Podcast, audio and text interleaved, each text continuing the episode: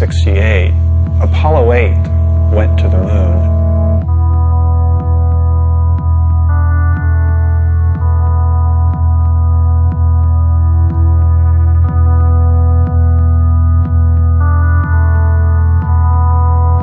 When we originally went to the moon, our total focus was on the moon. We weren't thinking about looking back at the Earth.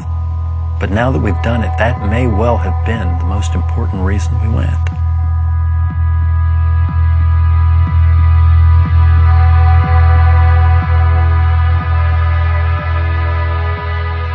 And that was the first time I had ever seen the planet hanging in space like that.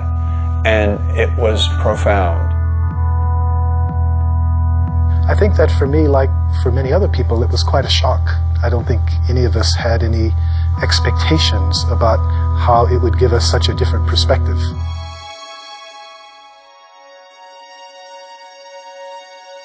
Oh, golly, I remember going through launch, which is an overwhelming experience.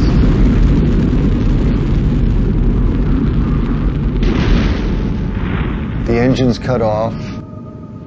I floated over to the window, looked out, and we were coming up over the coast of Africa. And that's when it hit me. I think you start out with this idea of what it's going to be like.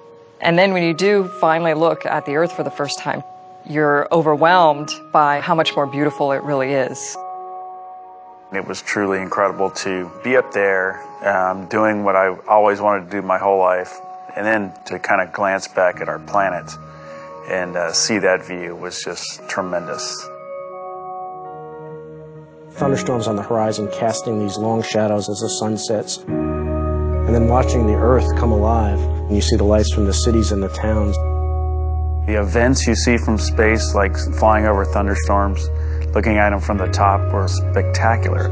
Um, very hard to describe all the you know the colors, the beauty, the the motion.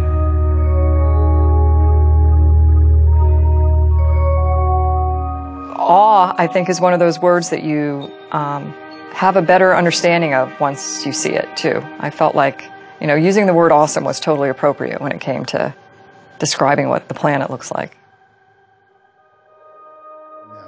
But that they were at some very deep level integrating, realizing their interconnectedness with that beautiful blue-green ball. Just staring out at the Earth. They can stare for hours because the changing scenery, the interactivity of the biosphere, all of this has an incredible aesthetic impact. The overview effect is simply the sudden recognition that we live on a planet and all the implications that it brings to life on Earth.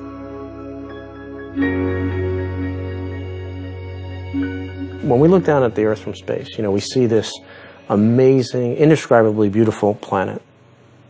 It looks like a living, breathing organism.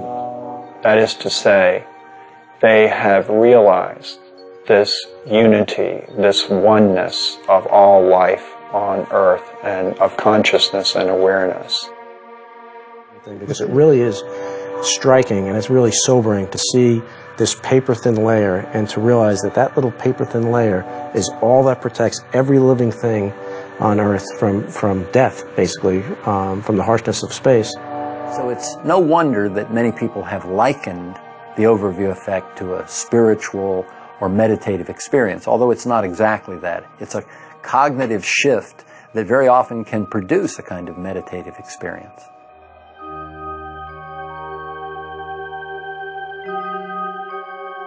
When I was above the space station, looking down at the space station, looking down at the, you know, against the Earth, and, and seeing this, you know, amazing accomplishment, you know, I was thinking, wow, you know, there was 15 nations that worked together to build this amazing orbital complex in space. And if we can, you know, uh, take these 15 nations and do this amazing accomplishment, imagine what we can do by working together, uh, by setting aside our differences for a common goal to overcome some of the challenges facing our planet.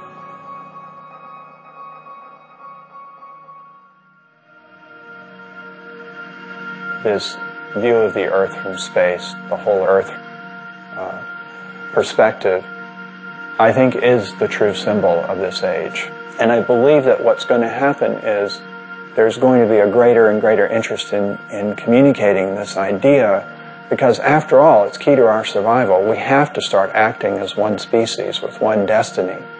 We are not going to survive if we don't do that.